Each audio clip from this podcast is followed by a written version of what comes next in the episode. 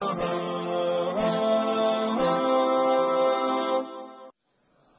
الله الرحمن الرحيم الحمد لله رب العالمين وصلي وسلم على أشرف الأنبياء وإمام المرسلين نبينا وحبيبنا وقائدنا وقرة عيننا محمد بن عبد الله عليه وعلى آله وصحبه أفضل الصلاة وتم التسليم. أحمد الله عز وجل أيها الأبناء الكرام أن يسر هذا اللقاء معكم وأسأل الله عز وجل أن ينفعني وإياكم بما نقول ونسمع.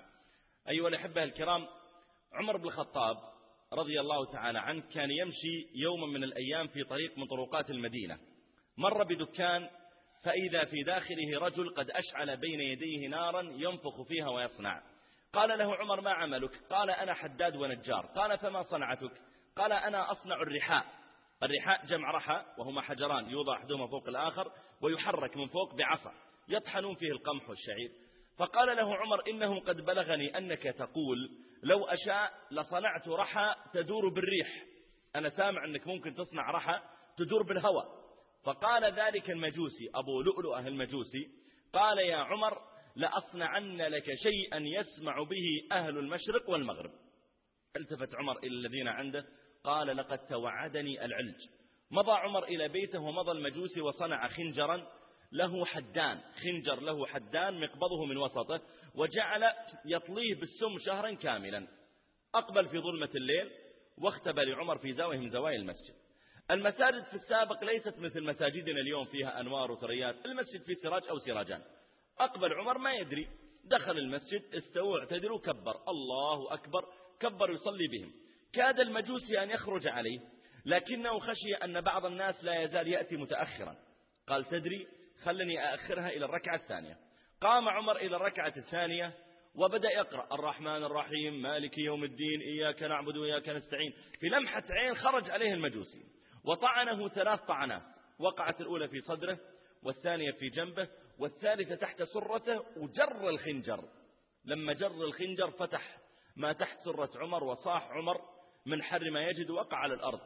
المجوسي لما طعن عمر تورط ما في باب عند المحراب يهرب منه. ما في إلا الباب الخلفي. فصار يطعن الناس يمينا ويسارا حتى يتفرقوا عنه ليصل إلى الخلف. فطعن ثلاثة عشر صحابيا. ثم وقف في آخر المسجد شاهرا سكينة. قفلوا الباب وطلع السكين. اللي فيه خير ضرب واحد طعنه. في رقبته في صدره في, في, في وجهه. والصحابة يقعون. مشكلة. فواحد من الصحابة أقبل عليه وكان هذا الصحابي عليه رداء. خلع الصحابي رداءه وألقاه على وجه المجوسي. أول ما ألقي على وجهه علم أنهم قدروا عليه. يحتاج الآن وقت حتى يفك عن نفسه. فطعن نفسه ومات. يقول عبد الله بن عمر أقبلت على أبي فجعلت أضع أصابعي على جرح أبي لأمسك الدم فكانت يدي تدخل في بطنه. قال فنزعت عمامتي وربطت بها على بطنه وحملناه إلى فراشه. كلمون ما يتكلم. حركون ما يتحرك. يا أمير المؤمنين ما يدري عن شيء. يا أبا حفص يا صاحب رسول الله صلى الله عليه وسلم ما يدري عن شيء أبدا. فلما كادت أن تطلع الشمس أفاق. لما أفاق التفت يمين إلا الرجال يبكون. التفت يسار إلا يسمع أصوات النساء يبكين. نظر إلى نفسه إلا الدم من كل مكان وعماء ملبدة بالدم. والآلام بدأت تأكل جسده. المفروض يا شباب أول سؤال يسأله يقول من, من اللي طعني؟ من قتلني؟ ما هذا الدم؟ المفروض أول سؤال يكون هالسؤال. لا عمر ما سأل هالسؤال. أول كلمة قالها أصلى الناس. صليت ولا لا؟ أصلى الناس. قالوا نعم يا أمير المؤمنين صلينا. قال الحمد لله. لا حظ في الإسلام لمن ترك الصلاة اللي ما يصلي اغسل يدك منه. اللي يأتي للحبل اللي بينه وبين الله ويقطعه الصلة اللي بينه وبين الله ويقطعها كأنه يقول يا ربي أنا ما أحتاجك. قال, قال عمر هنا الحمد لله الحمد لله لا حظ في الإسلام لمن ترك الصلاة.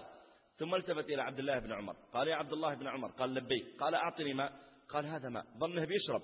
قال لا أعطني ماء أتوضأ أنا ما بعد صليت الفجر. شوف يا أخي القلب اللي معلق بالصلاة. ما قال من قتلني. أنتم مخططين تقتلوني من زمان ولا لا؟ كيف قدر يدخل المسجد ويختبئ؟ كيف ما سأل أي صلاة نخلص منها؟ قال يا عبد الله بن عمر قال نعم. قال أعطني ماء أتوضأ. فقرب إليه الماء وضأه. فلما توضأ وصلى وانتهى جاء الآن وقت الدنيا.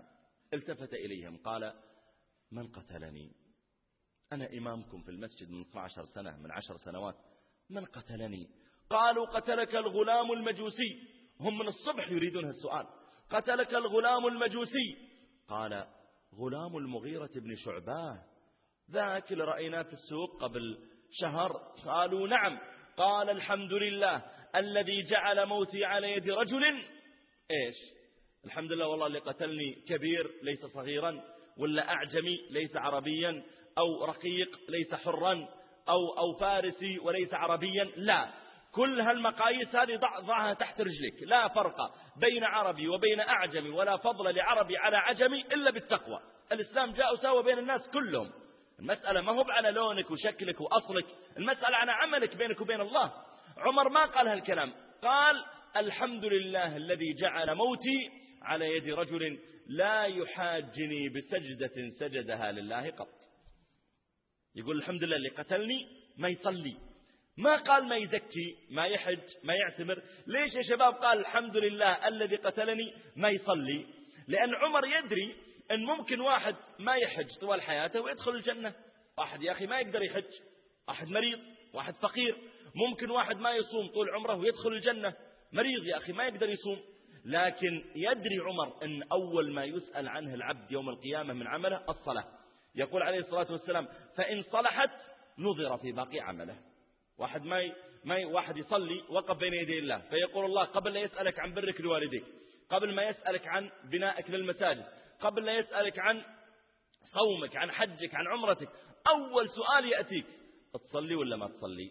إذا قال نعم أصلي ينظر عمله كيف صلاته؟ إذا صلحت الصلاة ينظر في باقي عمله. إيش عندك من أعمال ثانية؟ إذا ما صلحت الصلاة لم ينظر في باقي عمله أبدا.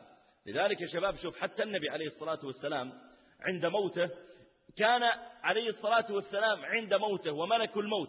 يجذب روحه الشريفة ليخرجها والنبي صلى الله عليه وسلم يعلم ما بقي لي في الحياة إلا ثواني. دائما الواحد يا شباب إذا كان يعني يموت دائما يتكلم بأهم الأشياء عنده. أليس كذلك؟ عمرك شفت واحد في الموت وهو تنزع روحه ويلتفت على ولده يقول يا ولدي مباراة أمس النهائية من اللي فاز؟ وهو يموت؟ عمرك شفت واحد كذا؟ ولا يسأله عن أسهم سيارات ولا عن أسهم البنوك ولا يقول أمس صلحتوا السيارة ولا ما صلحتوها. ما يسأل. يبدأ يسأل يقول يا ولدي ترى فلان يطلبني فلوس سددوه. وفلان ترى أنا شاري بيت وحاطه باسمه ترى البيت لكم وفي الورقة شوفوها في الدرج الفلاني. يبدأ يتكلم بأهم شيء. بالله عليك النبي عليه الصلاة والسلام بعد 63 سنة من العمر و23 دعوة من النبوة 23 سنة من النبوة. إيش اللي كان النبي صلى الله عليه وسلم ثواني معدودات بيموت؟ قاعد يتكلم فيه. إيش كان يقول؟ يقول الصلاة الصلاة الصلاة أص... يعني صلوا صلوا. انتبهوا لصلاتكم لا تفرقوا في صلاتكم. انتبهوا عظموها أقيموها في أوقاتها. الصلاة الص... يمكن لو يقدر يخطب قاموا خطب عن الصلاة. الصلاة الصلاة الصلاة. وما ملكت أيمانكم. يعني العبيد المماليك ومثلهم الخدم والسائقين يقول الصلاة الصلاة الصلاة الصلاة. حتى مات عليه الصلاة والسلام ويتشهد. أشهد الله محمد رسول الله ومات صلى الله عليه وسلم. يا أخي عجيب. ليش عمر تربية النبي صلى الله عليه وسلم يفيق ويقول صليتوا ليش علي رضي الله تعالى عنه أيضا تربية النبي عليه الصلاة والسلام ويطعن وهو في المسجد رايح يصلي؟ عجيب. ليش النبي صلى الله عليه وسلم قبلهم وهو مربيهم ومعلمهم يفيق من إغمائه مرارا ثم أثناء الموت يقول الصلاة؟ ليه يا أخي؟ لأنهم جميعا رسول الله صلى الله عليه وسلم وبعده صحابة الكرام كلهم يعلمون أن الواحد إذا حافظ على صلاته حافظ على بقية دينه وعلى بقية حياته. وإذا فرط في الصلاة مباشرة أتبعه الشيطان. وجاء الشيطان وسيطر عليه.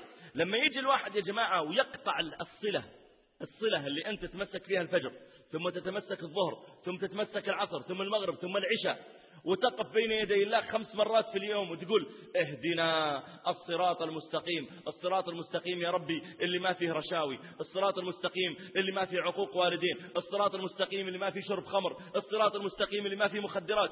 اهدنا الصراط المستقيم. لما في كل صلاة تكررها اعلم أن الشيطان مهما حاول يتسلط عليك ما يقدر لكن لما يجي واحد عنده الصلة اللي بينه وبين الله ويقطعها خلاص إيش بقى بينك وبين الله؟ إذا لن تكرر اهدنا الصراط المستقيم. ولا تتمسك بهذا الحبل بينك وبين الله مرارا في اليوم. يا أخي إيش بقي بينك وبين الله صلة؟ لذلك النبي عليه الصلاة والسلام يقول اللي وهو يموت الصلاة الصلاة لأنه يعلم أن اللي بيصلي وإن وقع في بعض المعاصي لكنه سيبتعد عنها. لذلك أتحداك تجد واحد من الذين يقيمون على المخدرات ويقعون في المخدرات ويتعاطونها. أتحداك أنك تلقى واحد منهم يقول لك والله أنا مقيم للصلوات الخمس يوميا في المسجد أو حتى في غير المسجد. أنا ذهبت إلى السجون وقابلت القتلة وقابلت متعاطي المخدرات وذهبت إلى المستشفيات الخاصة بعلاج المخدرات. من أول والله يا شباب ما أسأل اللي عليهم قضايا قتل عليهم قضايا اغتصاب. عليهم قضايا كبيرة أحيانا سطو ولا قضايا سرقات كبرى أو أحيانا الواقعين في المخدرات تهريبا ولا تعاطيا. من أوائل ما أسألهم أقول له كيف كانت حياتك مع الصلاة؟ يقول والله يعني أقول كيف يعني؟ والله ما واحد منهم يقول لا والله أبشرك أنت صلي الصلوات الخمس. ولا واحد يقول كذا. كلهم يقولون والله يعني واللي يقول ما كنت أصلي. فأقول له كيف يعني؟ قال والله كنت أحيانا أصلي ظهر عصر وأحيانا يتركها ثلاث أيام أربع أيام وأحيانا فأعلم يقينا أنه لما فعل ذلك جاء الشيطان وتسلط عليه لأن الحماية الربانية التي أتاه الله إياها والحبل اللي بينه وبين الله هو جاء وقطعه وتركه. وبالتالي كما قال الله ولو شئنا لرفعناه بها ولكنه أخلد إلى الأرض واتبع هواه. اتبع هواه في النوم اتبع هواه بكرة وترك الصلاة اتبع هواه جالس على النت ويأذن ويصلون ولا همه اتبع هواه قاعد يلعب PlayStation وأذن عليه يمكن لصلاة المغرب ثم لصلاة العشاء وهو تارك الصلاة ضارب بها عرض الحائط. لذلك لما اتبع هواه تسلط عليه الشيطان.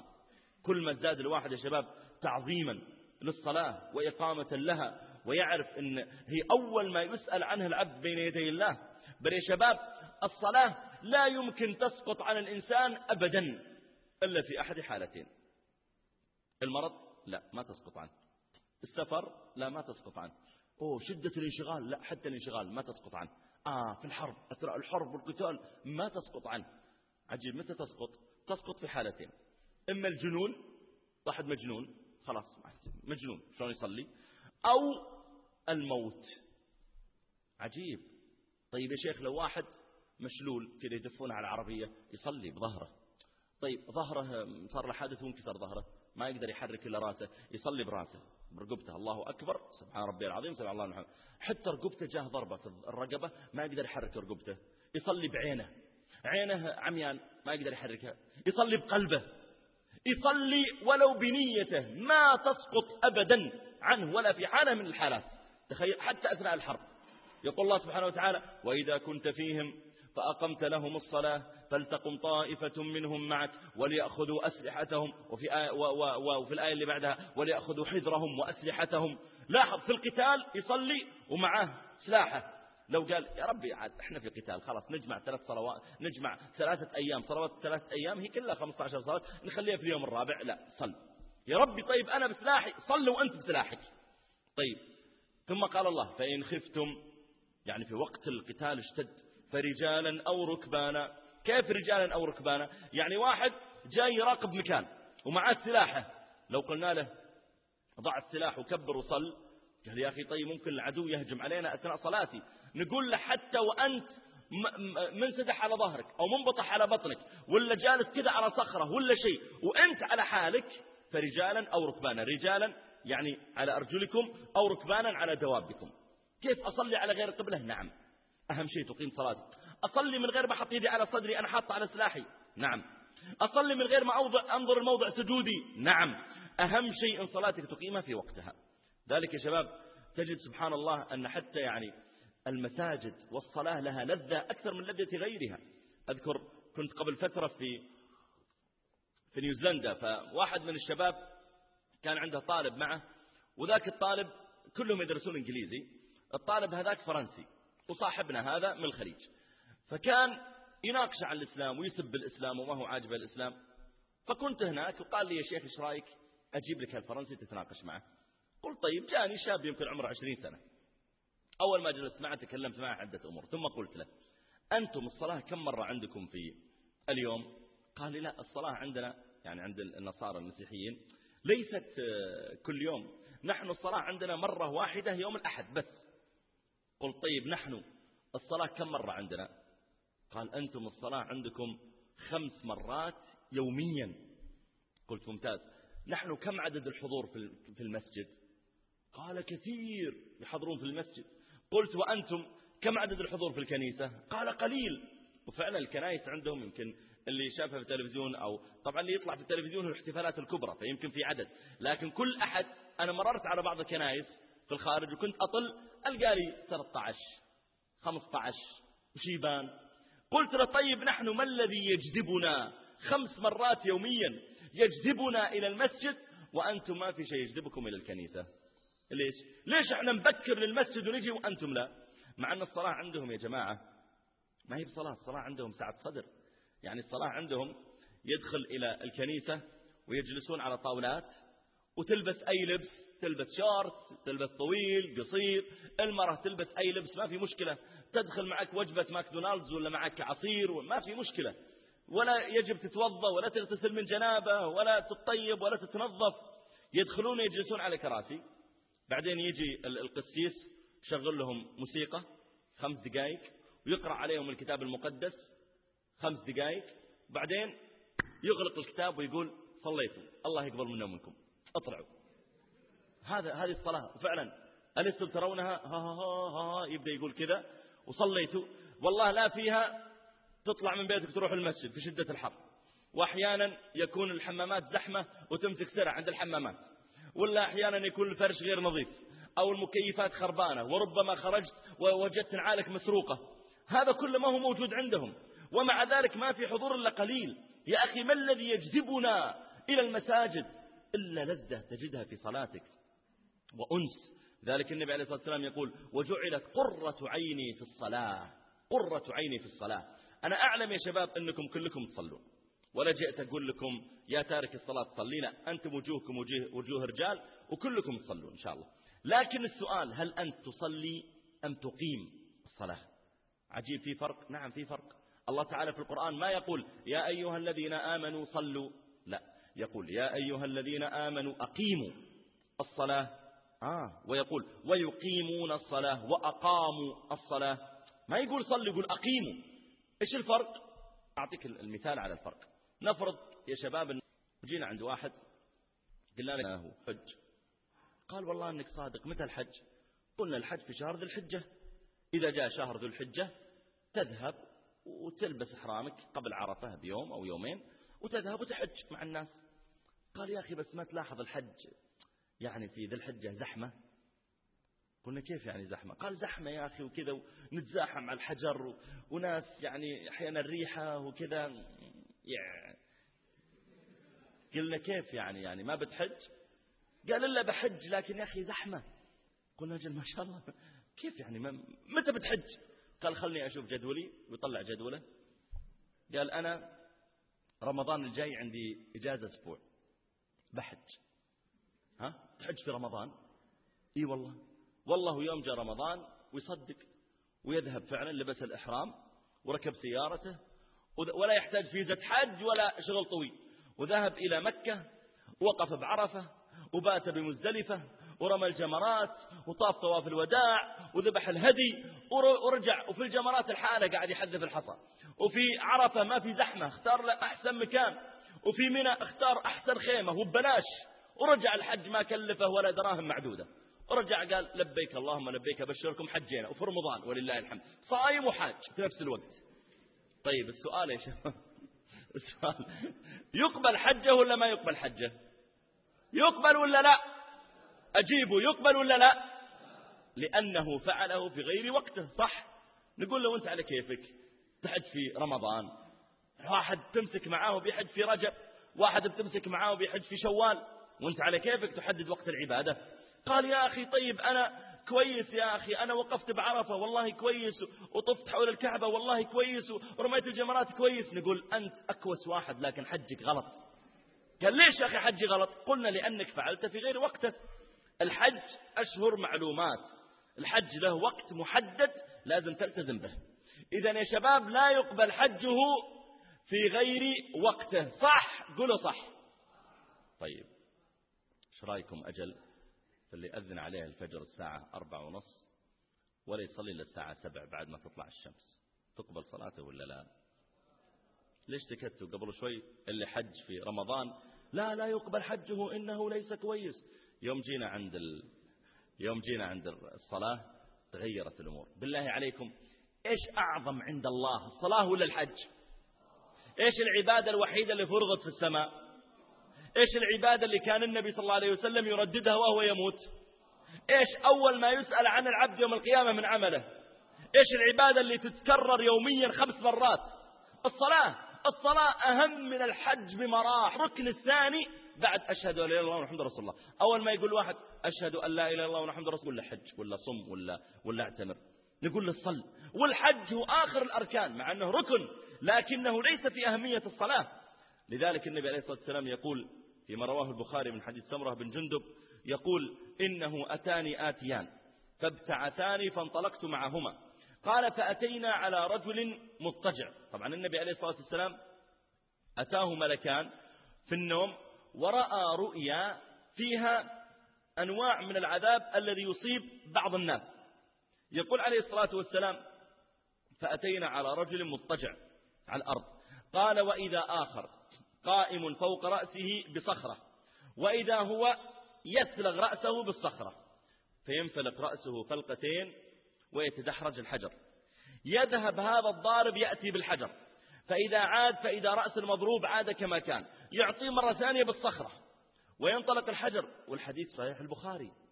فلما رأى النبي عليه الصلاة والسلام هذا المنظر المفزع قال سبحان الله يا جبريل ما هذان؟ فقال انطلق انطلق. يعني روح بعدين نخبرك ففي آخر الحديث قال وأما الذي رأيته يسلغ رأسه بالصخرة فهو الذي يؤتى القرآن فيرفع ولا, ولا يريده وينام عن الصلاة المكتوبة. ينام عن الفجر حتى تطلع الشمس ينام عن الظهر عصر مغرب عشاء ينام عن الصلاة المكتوبة. هذا يا شباب الذي يثلغ رأسه. لماذا الذي يثلغ الرأس؟ ليش ما يضرب؟ القدم ولا يضرب البطن لأن لذة النوم في الرأس. فبمقدار ذلك لذة النوم هالرأس هذا اللي كان شبعان نوم؟ هذا يعذب مثل هذا العذاب يوم القيامة. ذلك شوف الله عز وجل لما ذكر أهل الجنة وأهل النار ذكر الله تعالى أن أهل الجنة بعدما يدخلونها ويتنعمون فيها يبدأون يتساءلون عن بعض أصحابهم في الدنيا. يبدأ يقول يا جماعة صاحب اللي كان معي في المدرسة ما أراه في الجنة. يقول الثاني والله واحد كان معي في الحارة ما أراه في الجنة. فيسألون فيقال هم في النار.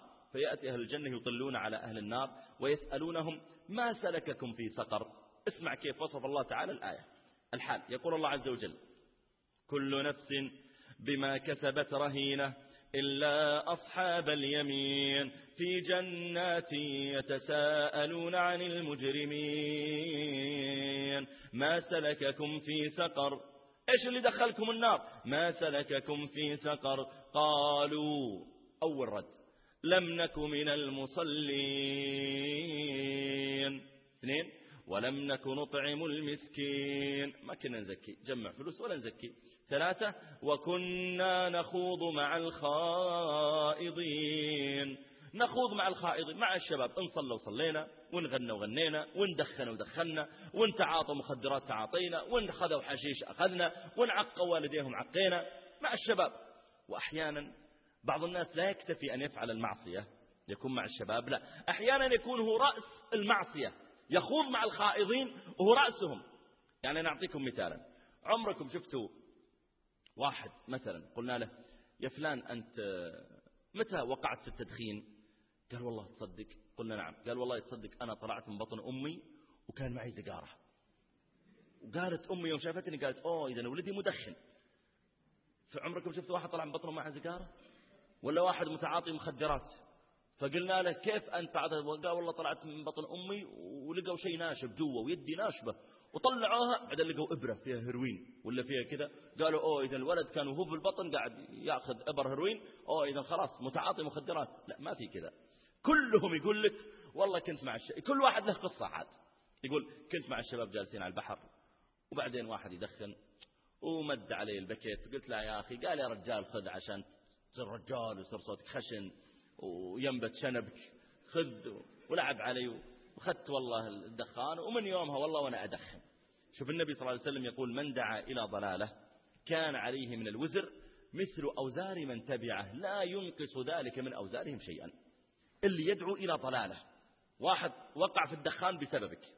واحد ربما وقع في الغزل ومكالمات البنات بسببك. واحد عق والديه بسببك. أنت مثلا تصرفك سيء مع والديك. واحد من الشباب قال لك والله يا أخي بيني وبين أبوي مشكلة أمس أبغى أشتري جوال وهاوشني والله وعطاني كف على وجهي ورحت غرفتي.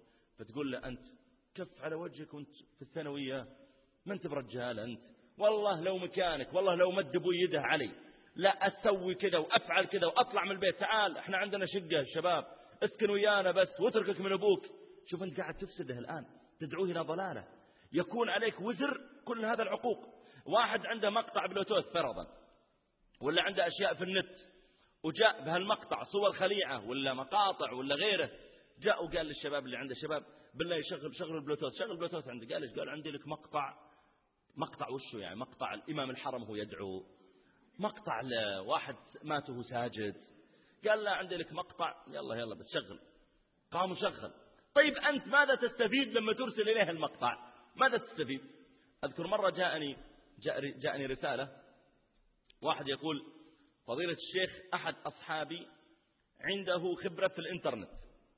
فدخل يوم من الأيام على الإنترنت ودخل أحد المواقع متخصص في الصور الخليعة.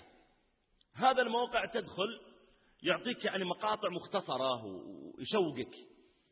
فإذا تريد تشترك في الموقع تدفع 500 ما أدري ريال ولا, ولا دولار 500 لمدة خمس سنوات فيرسلون إليك في كل سبت ملفا فيه مقاطع وصور.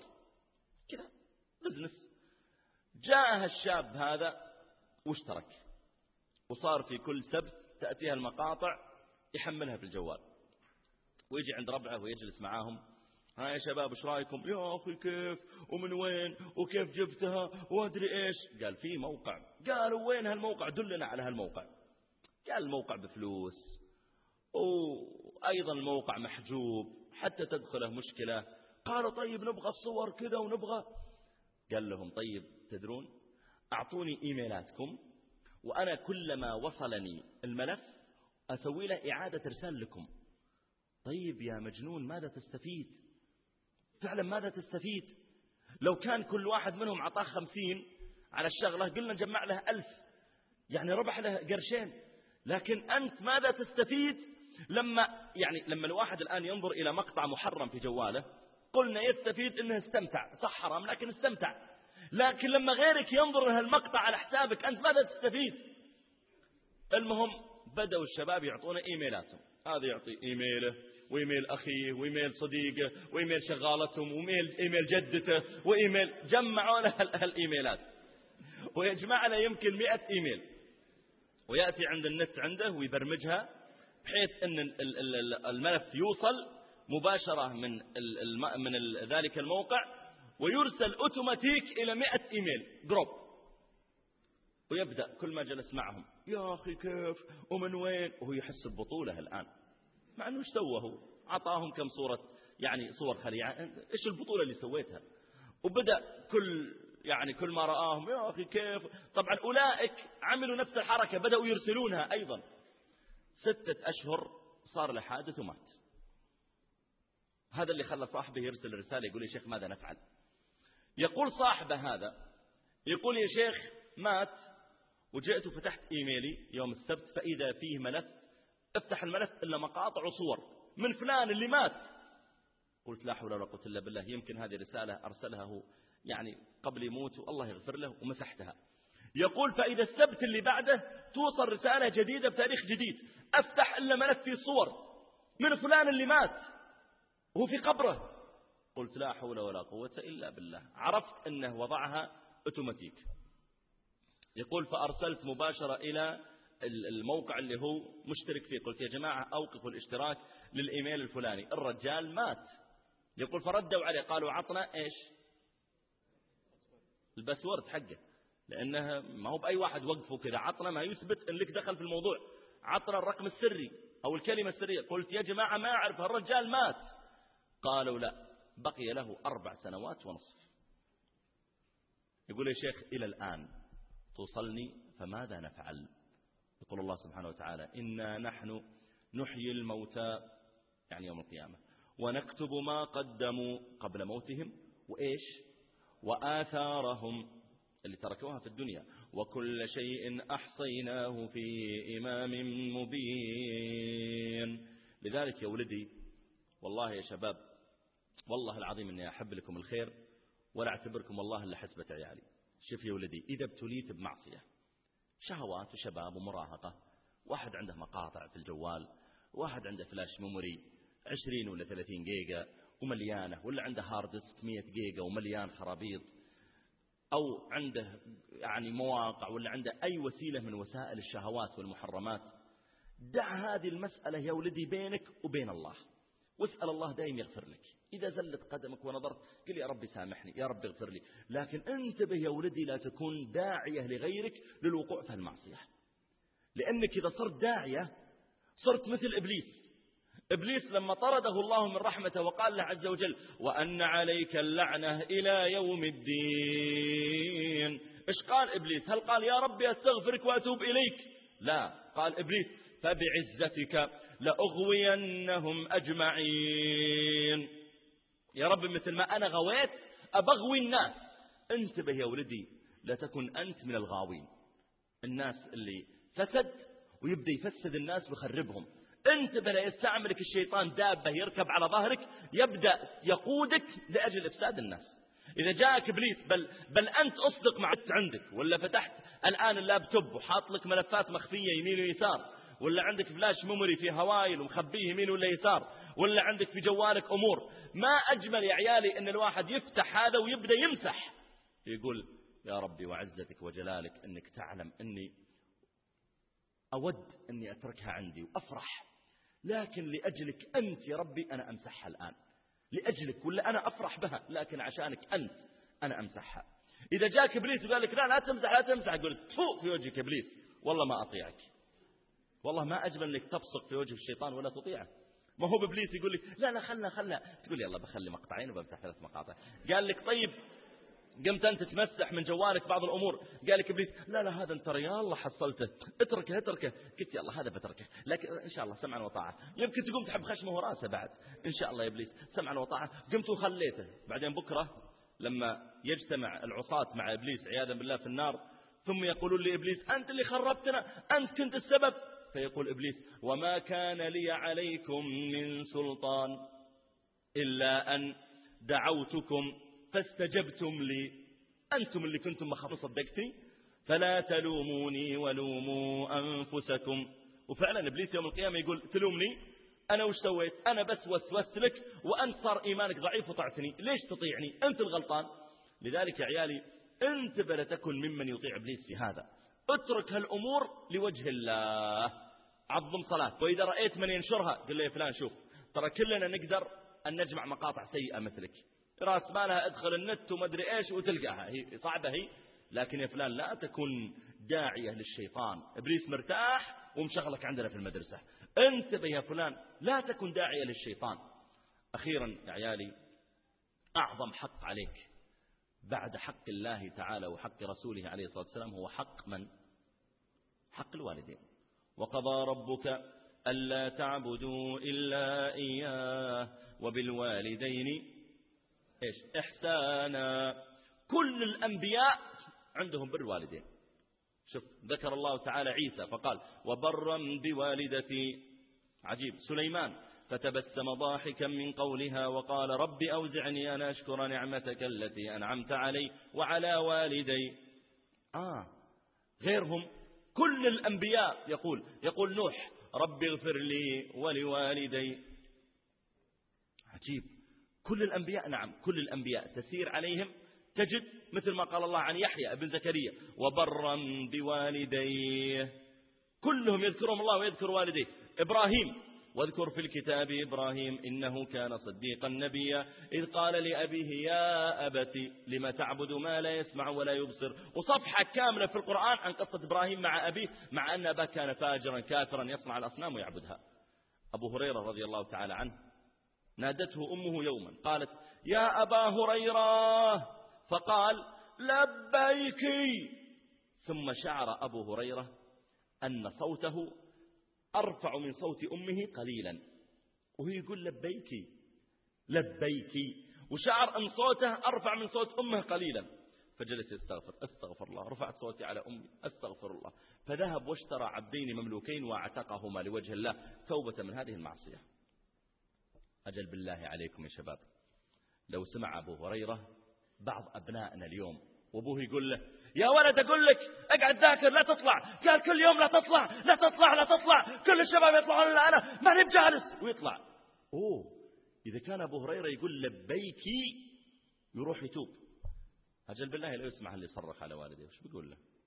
أو واحد يقول لأبوه جوالي هذا ما يشتغل وكل مرة بشتري جوال ولا أعطيتني فلوس. يلا أعطني فلوس. فيقول لأبوه يا ولد جوالك هذا ما صار له معك شهرين. قال من قال لك شهرين؟ صار له سنة كاملة مو اللي خربته. خربه خالد ودائما تقول أعطيه فرجع صعد فوق للمكتب حق أبوه وهو يبكي. ولقى المصحف على حاله. رفع المصحف وهو يبكي وفتحه. فإذا المصحف ليس مصحف فإذا هو علبة على شكل مصحف. فتح العلبة إي والله. وجد فيها مفتاح سيارة لكسس جديدة وورقة باسم المعرض وإيصال استلام. فإذا أبوه أصلا ما هو معطيه مصحف معطيه السيارة. لكن شوف أحيانا العجلة اللي الشيطان يدفعها في قلوب بعض الناس وشدة العقوق وعدم الالتفات. يا شباب ما في واحد يعق والديه وهو مراهق إلا تجده بعد سنتين ثلاث إذا عقل. يبدأ يقول والله أنا كنت متسرع والله ما كان عندي سالفة والله يوم أبوي يشم مني رائحة الدخان ويطقني والله إنه لمصلحتي ما هو لمصلحته والله أبوي لما شاف عندي في الجوال خرابيط وجاء ومسحها وهاوشني وصرخ علي أدري إنه لمصلحتي ما هو لمصلحته ولا بالله عليك أنا أسألكم صريح وأنا عندي عيال في عمركم وأكبر منكم. الآن لما أشم في ولدي أنا ما, ما صارت لكن فرضا لو شميت في ولدي رائحة دخان. وجيت وصرخت عليه دخن يا تعبان وضربته. أنا إيش يضرني لما يدخن هو؟ يعني أنا بخيل بهالأربع ريال للخمس ريال اللي بيشتري بها الدخان هو رئتي ولا رئته هو؟ هو سمعتي ولا سمعته هو؟ أنا قاعد أنص أنا قاعد أغضب لأجله هو. ولا الناس في الشارع بالمئات يدخنون. لكن حرصي عليه لمصلحته هو. لما ولدي يقول لي ما بشغلك؟ أبدخن أقول يا ولدي أنت مجنون. أنا قاعد أحرق أعصابي عشانك. ودي يا شباب يا عيالي يا عيالي أرجوكم تكفون لازم تفهمون هذا أن برك بوالدك أن إحسانك إليهما أن عنايتك بهما أنك لما تذل نفسك لهم الله يقول واخفض لهما جناح الذل حط خشمك في الأرض عشان أمك وأبيك. مفاتيح الرزق عند الله هي ببرك بوالديك عظم صلاتك وعظم والديك وانتبه من صحبة السوء وكن مفتاح للخير عشان تفلح أسأل الله تعالى أن يوفقني وإياكم لكل خير. أسأل الله تعالى أن يستعملني وإياكم في طاعته. قلوا أمين. أسأل الله أن يستعملني وإياكم في طاعته.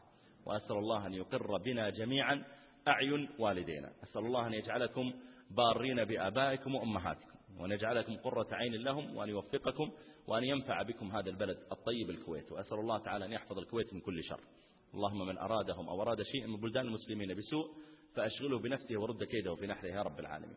وأسأل الله أن يجزي الإخوة في هذه المدرسة من مديرها ومن معه. أسأل الله لا يحرمهم عظيم الأجر وجل الثواب على لطفهم وإحسانهم وحرصهم على إقامة مثل هذه اللقاءات. وأن يجزي الإخوة أيضا في وزارة الأوقاف خير الجزاء. وصلى الله على نبينا محمد.